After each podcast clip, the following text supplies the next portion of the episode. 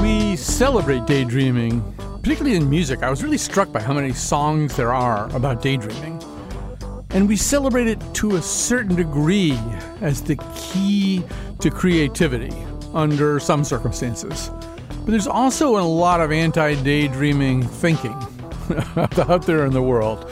And the particularly the young person, the boy or girl who daydreams in elementary school, is often penalized, maybe even educationally stigmatized for doing that. So, how should we think about daydreaming? I mean, is it inevitably a way of squandering time and weakening concentration, or are there some very good things to be said about it? Probably a mix if I had to guess, but let's do the show after the news and find out.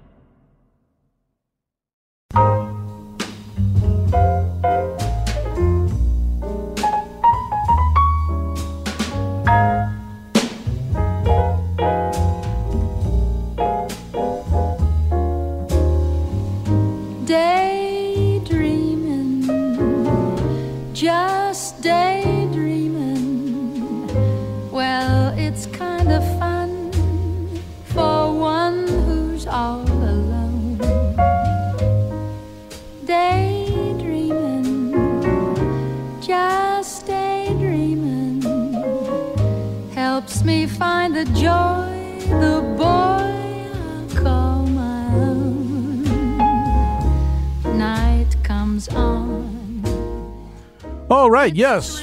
By the way, that's Doris Day. I really, you know, I grew up kind of hating Doris Day and thinking she was the epicenter of kind of cornball 1950s, early 60s culture that I disliked. And then I gradually realized she's just a terrific singer, actually, um, and particularly with sort of American standards, American songbook songs. She often sings them I don't know, more accurately than a lot of people do. If you want to know how a song really goes, you listen to how Doris Day sang it. Anyway, that's not what we're here to talk about. We're here to talk about what she's singing about, and that is daydreaming. Uh, joining us for the first two segments of today's show, Leslie Jamison, a novelist, essayist, and professor at Columbia University's MFA program. Uh, she inspired us uh, by writing two different essays that were published in the journal Astra, uh, both about daydreaming in different ways.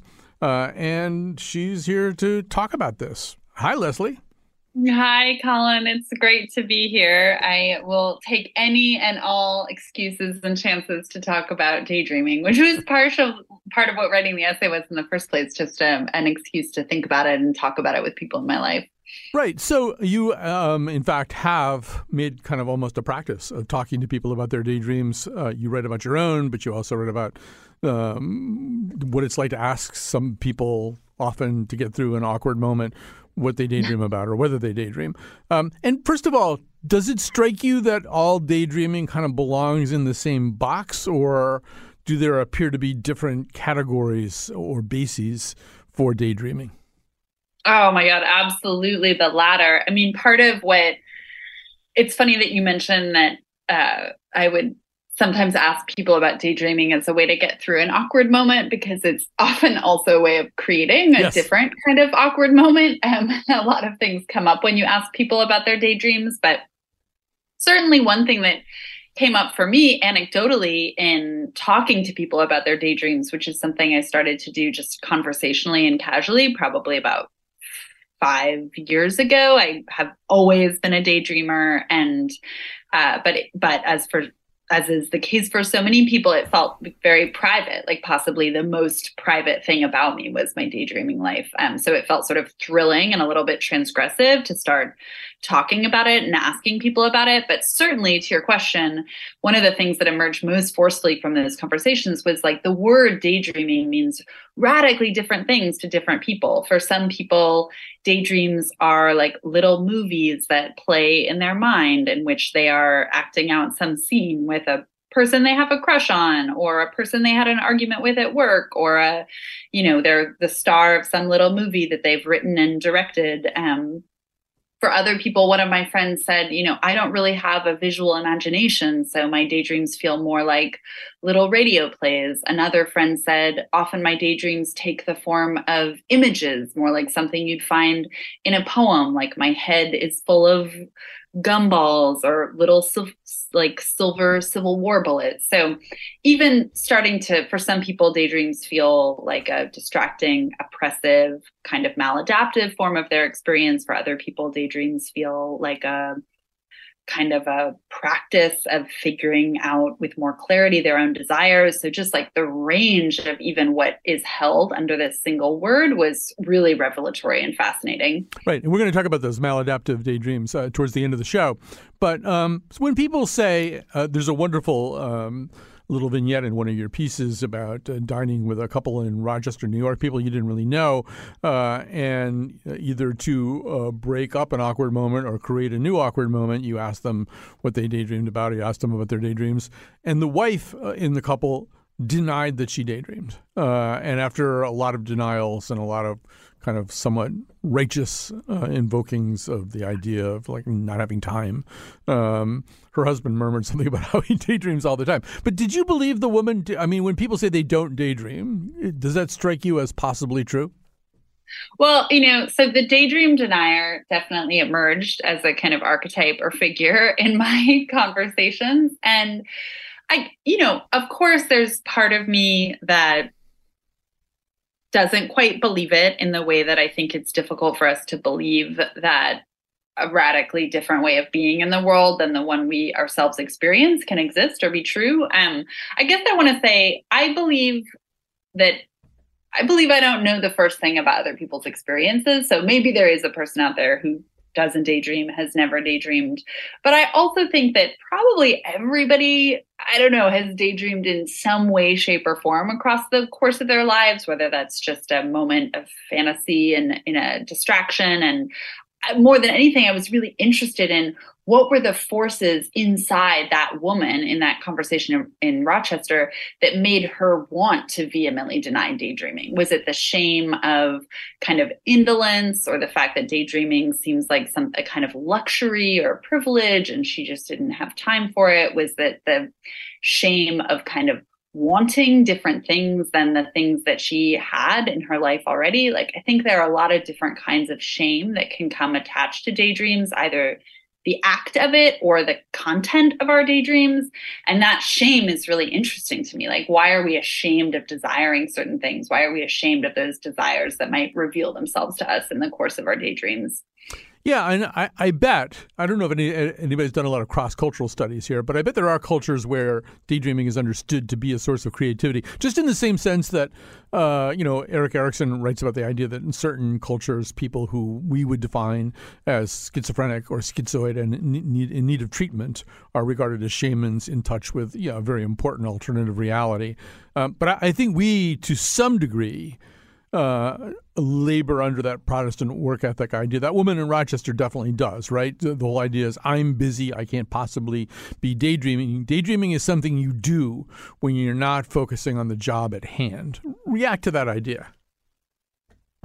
Yeah, I mean, I think one of the things that's exciting about daydreaming, I think, is the ways in which it can sort of liberate an individual in on a small scale or potentially a larger scale from the kind of the grind of capitalism or the kind of expectations that capitalism puts on us. Um, there was a great book that just came out this da- January called Thoreau's Axe by my friend Caleb Smith, who's a, an English professor at Yale, was back in the day one of my dissertation advisors, but he's really interested in 19th century writing about distraction and attention and how there are all these ways of talking about attention that go back for centuries where attention is sort of used as a disciplinary force like you should be paying attention kind of a punitive response to people who aren't paying good enough attention um, but he's interested in like how can distraction be a, a sort of form of minor rebellion um, and i think daydreaming in that way can be a, a way of kind of reclaiming one's mind from the tasks that one is expected to be conducting. Um, but I'm certainly not immune to the shame of daydreaming. I mean, in that conversation in Rochester, when this woman said, Well, I don't have any time to daydream, as opposed to feeling like I was some very confident defender of daydreaming, I've I found myself in a little flurry of of shame and like, well, well, God, defensiveness. Like, well, I I'm really busy too, but I daydream anyway. And does that make me a sort of um, a person who you know there's a shame about productivity but i think for me the deeper shame is really about um, can i ever be fully present or satisfied in my own life if i'm always daydreaming does that constant daydreaming mean there's a little part of me that's always yearning for something else and if so is that a problem yeah, and there's you know I, I I thought about many things. I guess maybe I in some cases daydreamed about many things getting ready for the show, but I, it did strike me that um, one person who's kind of an anti daydreaming bigot uh, is Yoda, because uh, you know Yoda is always saying, mm, a, Jedi must have the deepest commitment, the most serious mind. This one, a long time have I watched. All his life has he looked away to the future, to the horizon, never his mind on where he was, hmm, what he was doing. So I could do a better Yoda than that. I was under a lot of pressure. Oh, I was going to say that's an incredible Yoda. That was but, really good. Sort but, of a humble brag to say I can do better, but anyway, go ahead. All right. So, but and I think that's very much there, not only in Yoda and the Force, but in that sort of idea of mindfulness, Ram Dassing, be here now. That whole chop wood, carry water, whatever you're doing, be fully present in the task. Uh, and and to me, that's as pu- every bit as punitive against daydreaming as the Protestant work ethic. I'm way too busy to be daydreaming. I, what is it we have against mental flights of fancy that aren't causing any trouble for anyone else but us? Yeah, I mean, I think uh, I love that idea of Yoda as an anti daydreaming bigot. Um, I think there's, I think there's I'm interested in a conception of presence or attention that rather than indulging in some impossible fantasy, i.e., the fantasy that when one is paying attention, one's mind is never wandering, or the fantasy that, like, to be fully present inside of one's life or one's experiences means never daydreaming about other lives or other experiences. I'm interested in different conceptions of attention and presence that kind of make room for wandering away and then coming back again as not uh, not as failure but as kind of part of the process part of the thing. Of course maybe what it means to be attentive is that you're you know going on flights of fancy and then calling yourself back. Maybe that process of like movement and return is a way that we can conceptualize what attention is rather than thinking of it intrinsically as like the absence of attention. And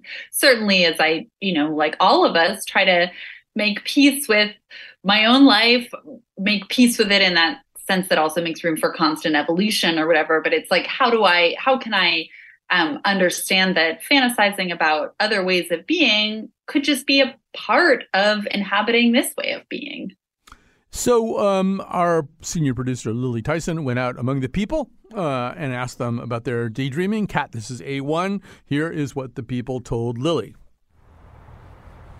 Oh, my goodness. Dinner. Honestly, I don't know. I don't really like. If I'm just like, just like, I don't know, just like playing instruments, like I do a lot of music and stuff. So sometimes I'll just like, just daydreaming like just coming up with like different songs or, or, beats or something in my head and hopefully try to remember them and take it back home and just write it down and something so that's usually what's going on in my head yeah i honestly i don't think i do oh that's not true i daydream about food yeah all the time i don't know i just love food um about writing owning a sheep farm in norway I like to think that in another life I'd run away and have a bunch of sheep and like learn how to weave wool and make sweaters and have a bunch of dogs. I daydream about lots of things actually. I mean, I'm built trying to build a, a company. So I daydream about that being a hundred million dollar company in, you know, five or ten years. But uh, there's lots of things I daydream about. So so that's you know there are a lot of different layers to what we hear there, um, and in some ways they're all kind of defining daydreaming a little bit differently.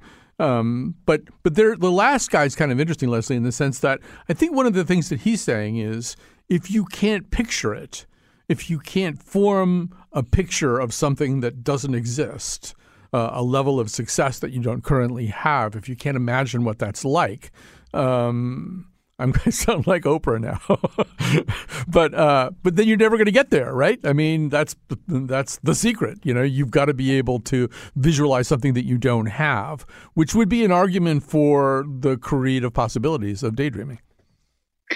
Yeah, I mean, so a bunch of different reactions. You know, I love the daydream about the sheep farm in Norway and specificity of kind of learning to weave wool and all that. I think there's certainly one way of thinking about daydreaming that has to do with actualization and you you know daydream something and then that's part of making it come to pass as you daydreamed it i think i'm more interested in um, I mean, and maybe that happens sometimes, but I, I, also think daydreaming can be productive even when we don't understand it as prophecy or like you daydream something and then it comes to be just in that way. I think that daydreaming can give a kind of tangible reality to the idea that your life can be something different than what it is. And I think just that imagining of an outside and granting that outside or that alternative some kind of specificity can be productive even when things don't come to pass exactly as you imagined them. So, like, I'm thinking about a friend of mine who I quote in the essay.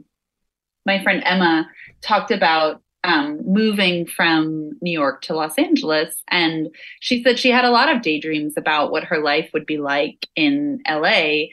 And that she felt like there was something productive about those daydreams, even if she understood like life in LA wasn't going to be exactly how she was daydreaming life in LA.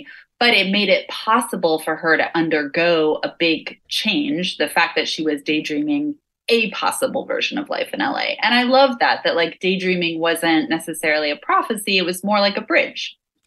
Yeah, and I think also uh, another thing I thought about getting ready for the show, and I haven't seen this movie in many years, but there's a documentary called Marwencol, uh, and it's a I mean not remember all the details correctly, but it's about a guy who this all really happened. He was I think pretty viciously assaulted, uh, just in a kind of a street, you know, being just jack, jacked up in an alley or something, and wound up in the hospital for quite a long time and suffered some brain damage. And he got out and he started to build this town, this little tiny miniature town, um, and kind of had a World War II theme to it, and but there was clearly a character that was him and some other characters of people that he knew. I think even his attackers, uh, he managed just to. So he kind of physicalized, I think, what a lot of us do with daydreaming, which is kind of try to imagine different possibilities, how things could have turned out differently or how we come to accept maybe by putting it in a kind of a different context how we accept something that was very painful to us but react to that a little bit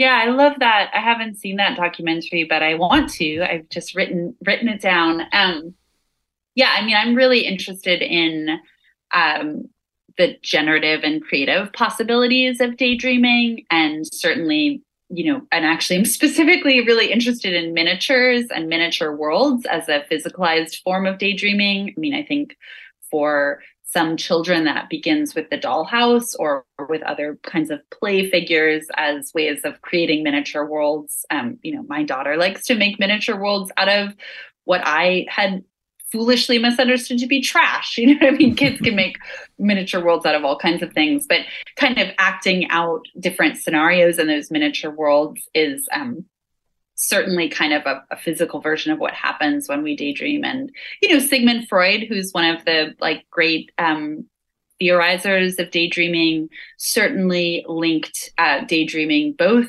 to childhood play practices and to the work of the artist. I mean, part of what he said. He gave this lecture in 1907 um, called Creative Writers and Daydreaming. And he's interested in kind of daydreaming as a form of creative writing that even non professional writers are engaged in um, or non professional artists. And I love that conception of daydreaming. It's like a creative practice that, like, in some ways, everybody on earth is engaged in in their daily lives.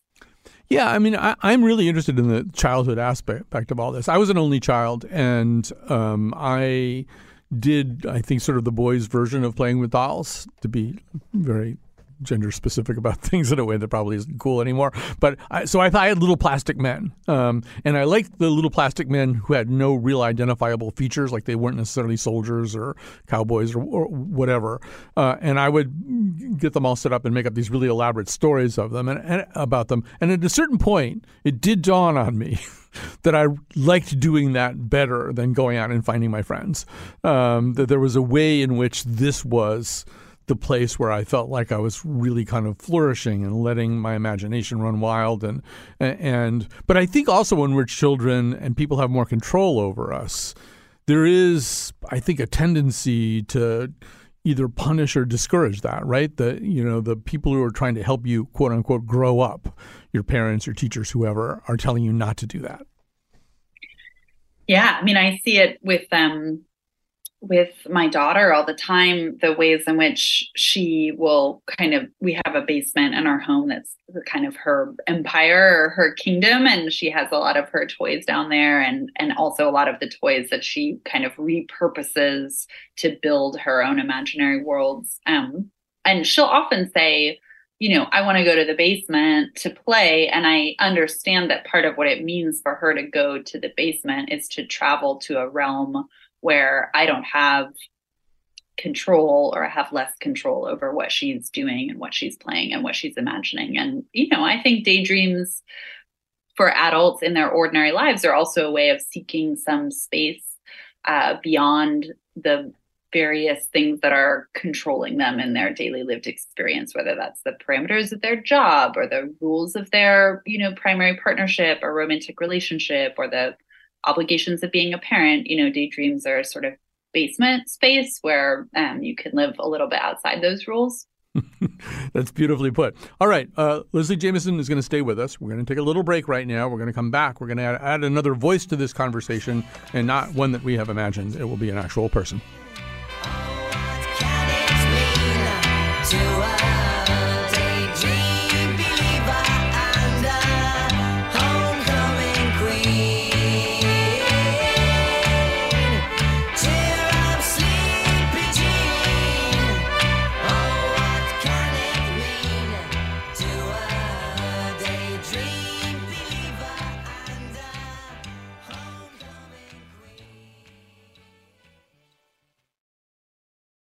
Support for this podcast comes from Hartford Healthcare.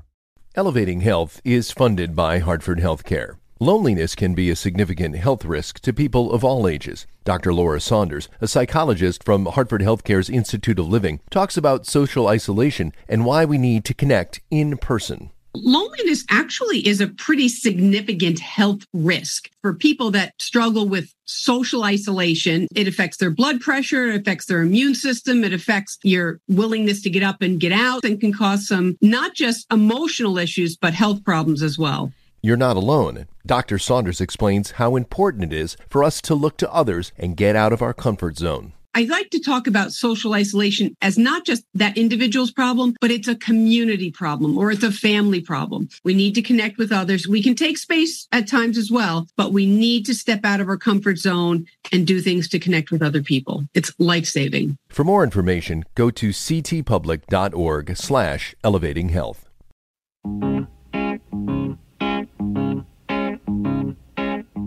What a day for a daydream.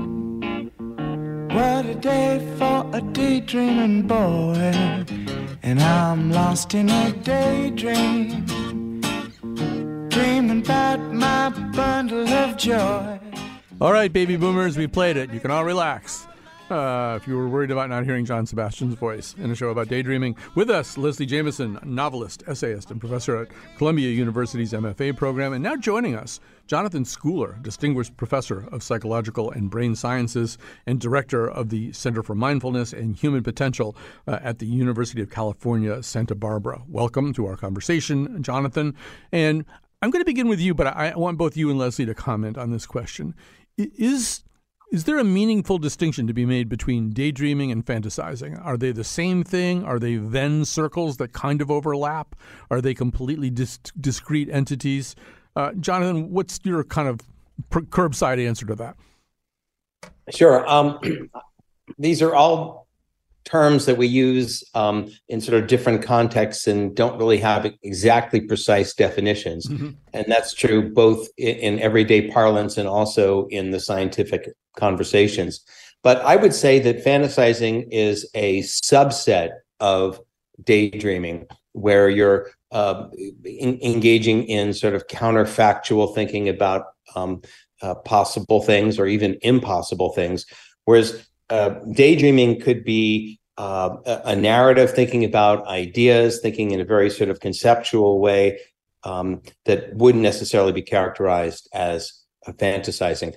We do find that um, that one major characteristic of um, people's daydreaming is bizarreness. Uh, so some people have very bizarre daydreams, and and that is indicative. So creative indi- individuals, creative writers, uh, for example, are more likely to have uh, bizarre daydreams. Yeah, and Leslie, you react to that too. What's what's the distinction that you would make, if any, between daydreaming and fantasizing?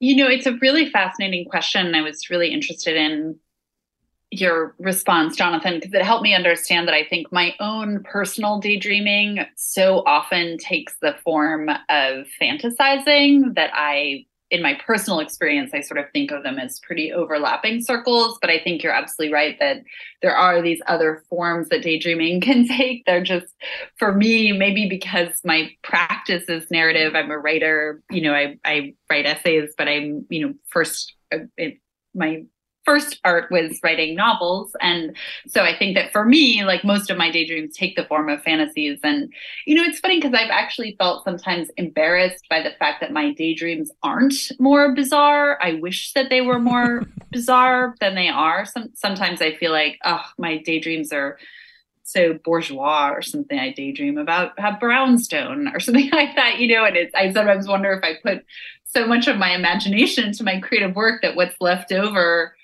for my life is a little bit more um uh a little bit more predictable than sometimes I'd like. But I also sometimes wonder if people have very um there's a kind of comfort food quality to daydreams that sometimes can be a little bit predictable or familiar, but that's part of what the um, appeal of it or the the kind of um, the self-soothing quality of it can be. But but I would love to hear about the bizarre daydreams that that that you've come across in well, your work, your research. well, Leslie, one of my favorite people in your writing, uh, you talked to a woman who lived downstairs from an apartment where there was a rabbit, uh, and the woman said her daydream her perpetual or at least frequent daydream was just the idea of being that rabbit. Uh, and I thought, wow, that that's cool. You know, I, I that shows a, a certain leap she's making that I wouldn't know how to make. But and and Jonathan, what do we know? I mean, since it's hard to to identify daydreaming. Um, it, this may be a little bit difficult, but what do we know about how much of our waking lives is spent doing something that could be called daydreaming?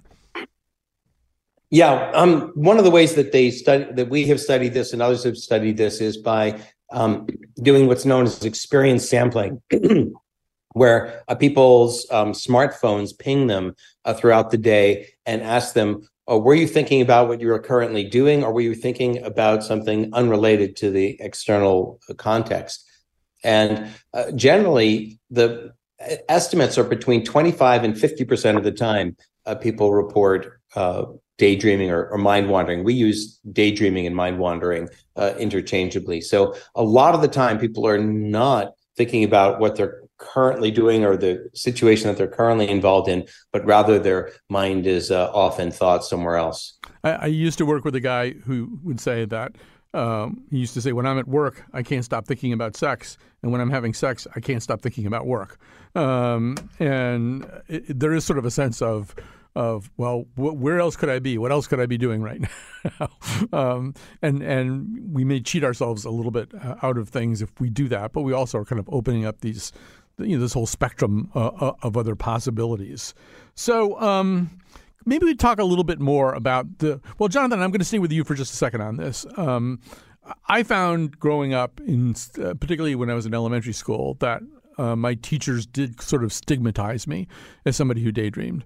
Uh, the the rap on me when my parents would come in for parent teacher conferences was um, he's you know he's obviously very smart he's very bright uh, but he doesn't he doesn't focus on the task at hand. He's dreamy he's thinking about other things. This was sort of all in the early 1960s and this just wasn't cool. This was all ba- delivered to my parents as bad news.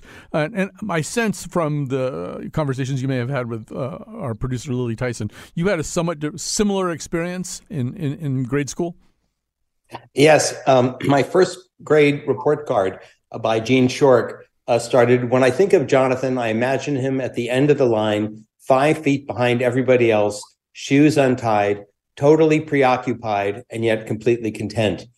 So I've been a, a mind wanderer for a, a long time, and in in psychology, oftentimes research is me search. So it's it's really not that surprising that I ended up um, studying it. Uh, and my take is, uh, our take is really that it's it's it's a two edged sword. On the one hand, yes, if you're mind wandering during a lecture or while you're reading, you're not ex- extracting the information that you're being presented. But on the other hand, we find that about um, 20% of the ideas that uh, creative writers and physicists um, and Gate have happen while they're mind wandering. So yes, it can be distracting for them the here and now, but it also can be a source of creative generation.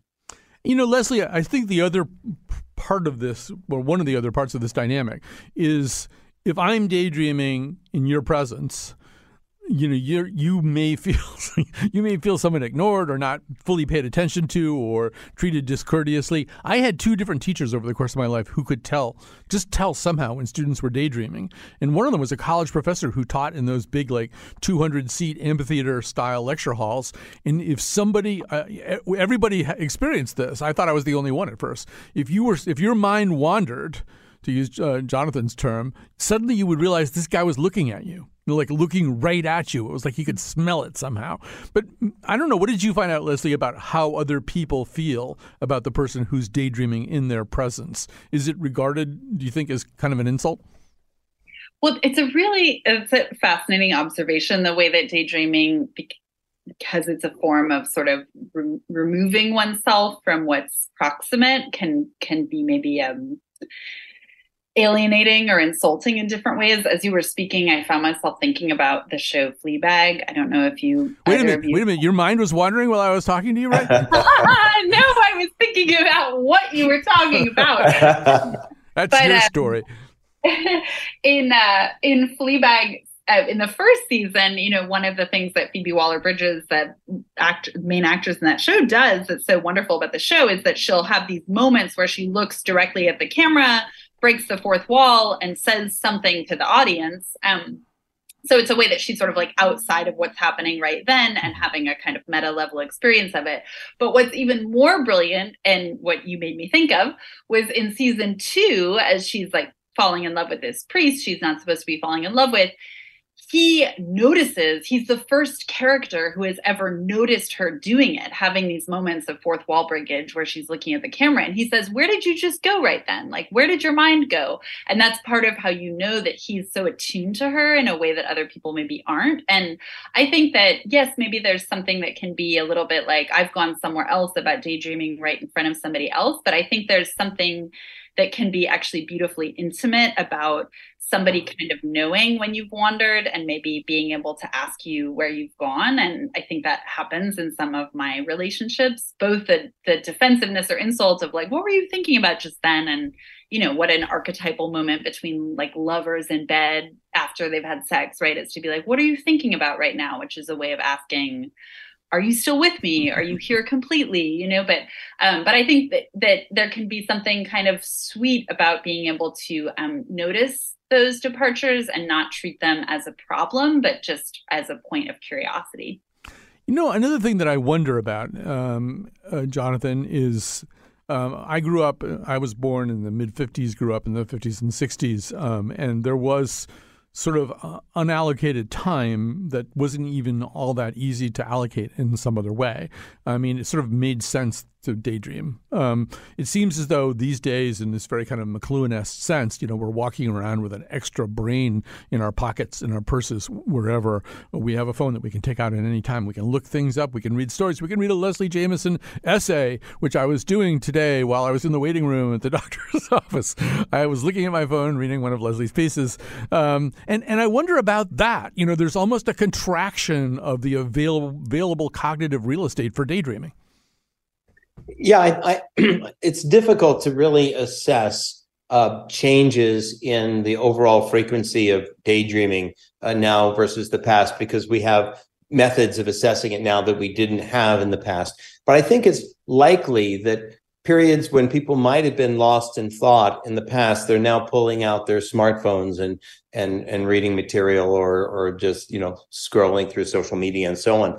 And I think that that can have a cost in the sense that we we don't have as much opportunity just to let our minds drift uh, wherever they might. It also can have um, a possible benefit in the sense that it gives us some really rich and interesting material to to mind wander about. So I think it's really sort of a a delicate balance. And and and from my own perspective, the the challenge is to get really quality material uh, when one is uh, filling their time not mind wandering so that when they are mind wandering they have really interesting things to mind wander about. I, I refer to uh, curious mind wandering which we uh, find is particularly associated with creativity and uh, with well-being uh, as mind wandering. And so while it may while reading leslie's uh, paper uh, novels might take us away from mind wandering. It may also give us really interesting stuff to mind wander about, to mind wonder about. Yeah, Leslie. What are your thoughts about that? There's sort of a way in which these things do suck up some of our unallocated time. Yeah, I mean, I love, um, I love Jonathan's uh, idea of the the possibility of all of this, like material, these voices, the the ways that we're encountering so many other people through our devices, whether it's our friends over messaging or um, friends and strangers on social media, thinking about all that potentially as a kind of fodder, like even more traction for a, a curious form of mind wondering. Um, uh, and I, I definitely feel like it cuts both ways. I think that's the I think that's the generative and positive version of it. The fact that, you know, our our phones and our screens like do give us so much access to the world and in all of its multiplicity and infinitude and if we can engage with that world creatively and actively there's it, there's kind of infinite potential there um, for daydreaming and all sorts of other things but i also do really you know i have i I, you know, we were talking about my daughter earlier. Like, I really worry about what will happen to these parts of her that um that play in such beautiful ways. Like just the other day, she created all these paper aliens and put them in a blanket that was a time machine, and they were named Lana and um and i asked are they going to the past or the future? And she said they're going to what is happening right now. And i was like i don't want this beautiful creature who's putting her paper aliens in a time machine that's headed right to the current moment which is already like a kind of amazing concept. Um i don't want i don't want her to i don't want all of that all of that generative fertile stuff that happens in the in between moments to kind of get sucked into a series of screens as she gets older and older. I feel like i'm a as her parent i'm like a steward of that wildness and that invention um so i you know i do think there's a way that social media for me too or other forms of screen time can kind of feel like a suck more than a generative fodder but i think that's part of you know our task as like human beings in this particular time is to figure out how to be creative and and do something generative with with what technology is um bringing into our lives. Yeah, I do have to say, I spend a certain amount of time thinking of funny things to put on social media. So I feel that's, you know, that's time reasonably well spent. And Jonathan, maybe one of the problems here is the kind of one size fits all attitude towards all this. I really don't want a surgeon who daydreams. I would like the surgeon, at least while he's surgeoning me, uh, to uh, to be thinking very, very explicitly about what's going on.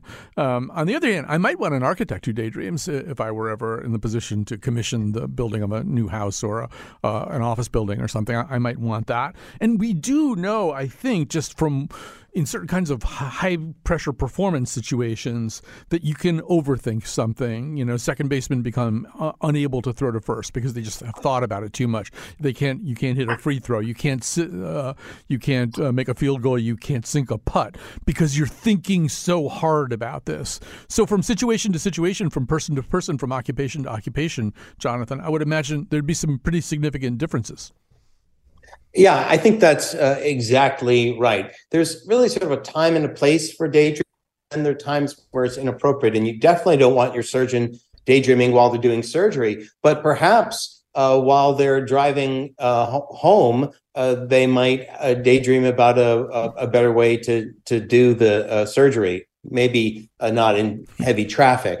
Um, so I think that it's not just the occupation, but it's also the time and the place. And and for example, we've we've looked at pilots, and we find that uh, pilots do daydream, but they're very scrupulous in when they daydream. They daydream in situations where you know it's on autopilot and there's really not much demand, and when they're uh, in the thick of things, they're really able to to focus their minds. So really, the challenge is to uh, daydream when it's not going to majorly uh, impair what your current activity is doing. And in this context, something we refer to as meta awareness seems to be very important, which is meta awareness is your awareness of what's going on in your mind. And we all have experienced this when we're reading, when we suddenly realize that our eyes have been moving across the page, but our mind has been elsewhere. And so cultivating meta awareness where we're able to notice in important times that we need to bring our minds back seems to be very valuable, but it's also valuable in other situations when it's not so demanding to be able to let our minds roam freely and, and explore where they will. You know, Leslie, we're, we're coming to the end of this conversation, but I want to go back to your daughter and the aliens and the time machine. Um, there's a way in which we we do really want to validate some of that, and I think in some of the imaginative culture uh, that we offer children, there are, there are there are those models. I know uh, Olaf, the snowman in Frozen, uh, is one that you honed in on. Uh, tell us about him. Yeah. Um, I was, you know, for, for those um, blessed souls who have not watched Frozen 800 million times, um, Olaf is a snowman who is always daydreaming about summer. And part of the irony of, of Olaf's character is that he's daydreaming, of course, about a thing that would destroy him, it would melt him. And I really became fixated on this as an interesting image of daydreaming that we might daydream about things that actually couldn't sustain us or that we couldn't we daydream about a way of living that we actually wouldn't want if we had it um, and uh, it seemed to get at something interesting there. Um, so yes, I think that daydreams can be many things, and that the the sort of just paying attention to that double-edged sword quality and holding in mind what they can what they can give us and also what they can take us away from is it's like a an, an infinite task. Um, but i was glad that it brought me to olaf the snowman with a degree of nuance that i hadn't found in him before. All right. Well we have to stop there. Leslie jamison novelist essayist and professor at columbia university's mfa program. Her essays were the launching pad for this show. Uh, jonathan schooler distinguished professor of psychological and brain sciences and director of the Center for Mindfulness and Human Potential at the University of California, Santa Barbara. Let's go out with Olaf. Relaxing in the summer sun, just letting off steam. Oh, the sky will be blue, and you guys will be there too. When I finally do what frozen things do in summer. I'm gonna tell him. Don't you dare. In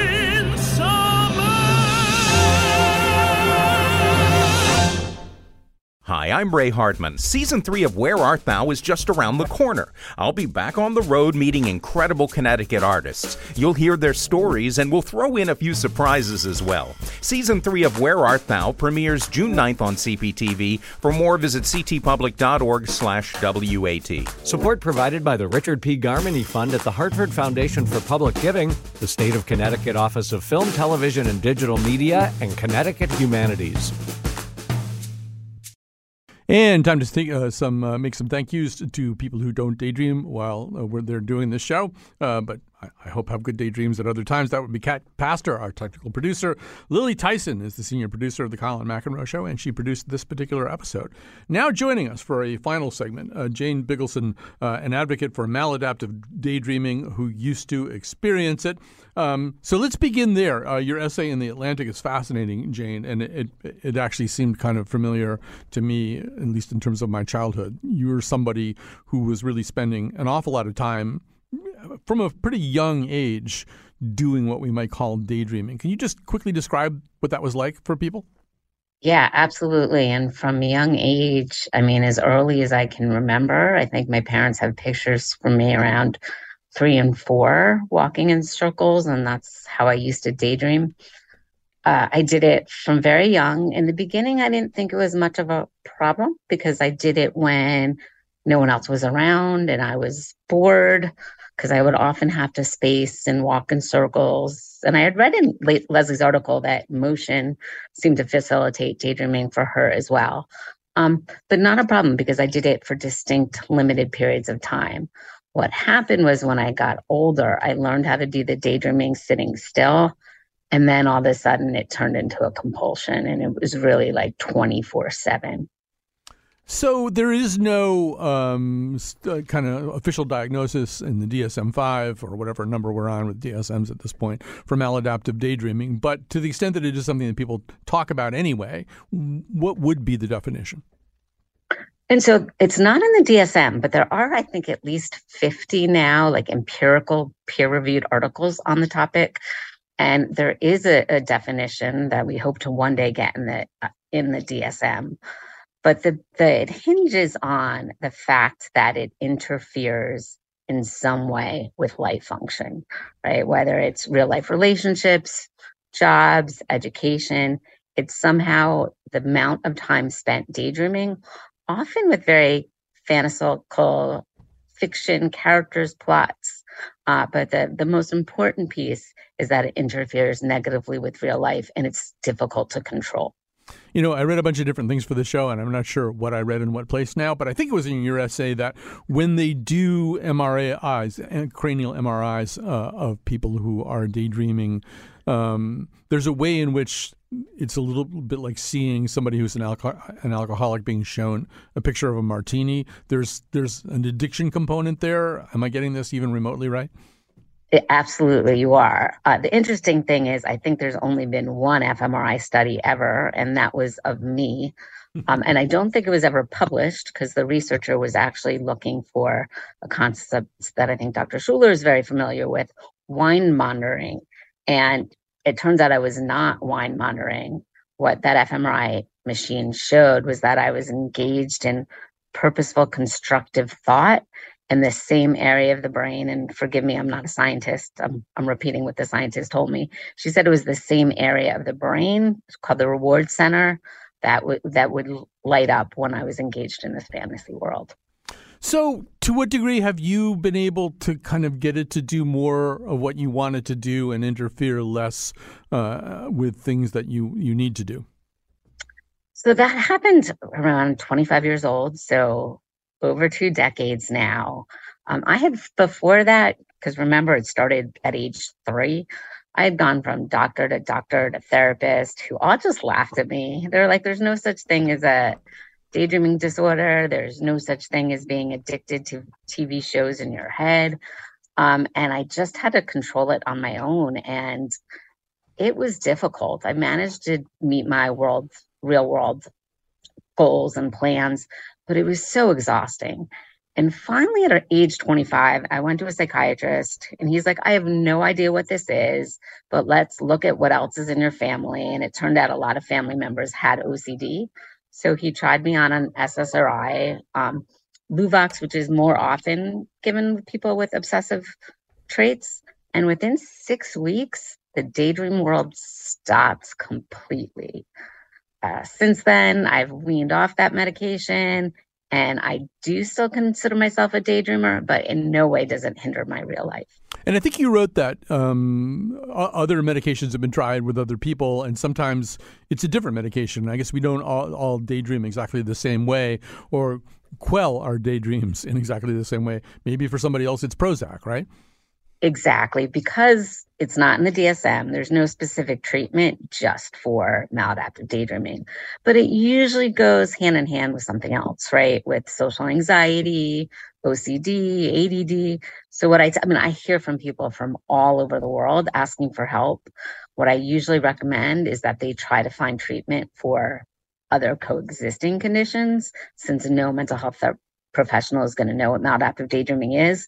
And then by working on that coexisting condition, that could maybe reduce your daydreaming. So for me, I think by removing those OCD traits, help me get rid of the daydreaming. It's probably the last question I'll have time for, but do you miss any part of this? I mean, obviously it was interfering with your life. There was just too much of it. But it was also a world you'd lived in or visited constantly uh, for decades, right? I mean, what's it like to, to lose all that?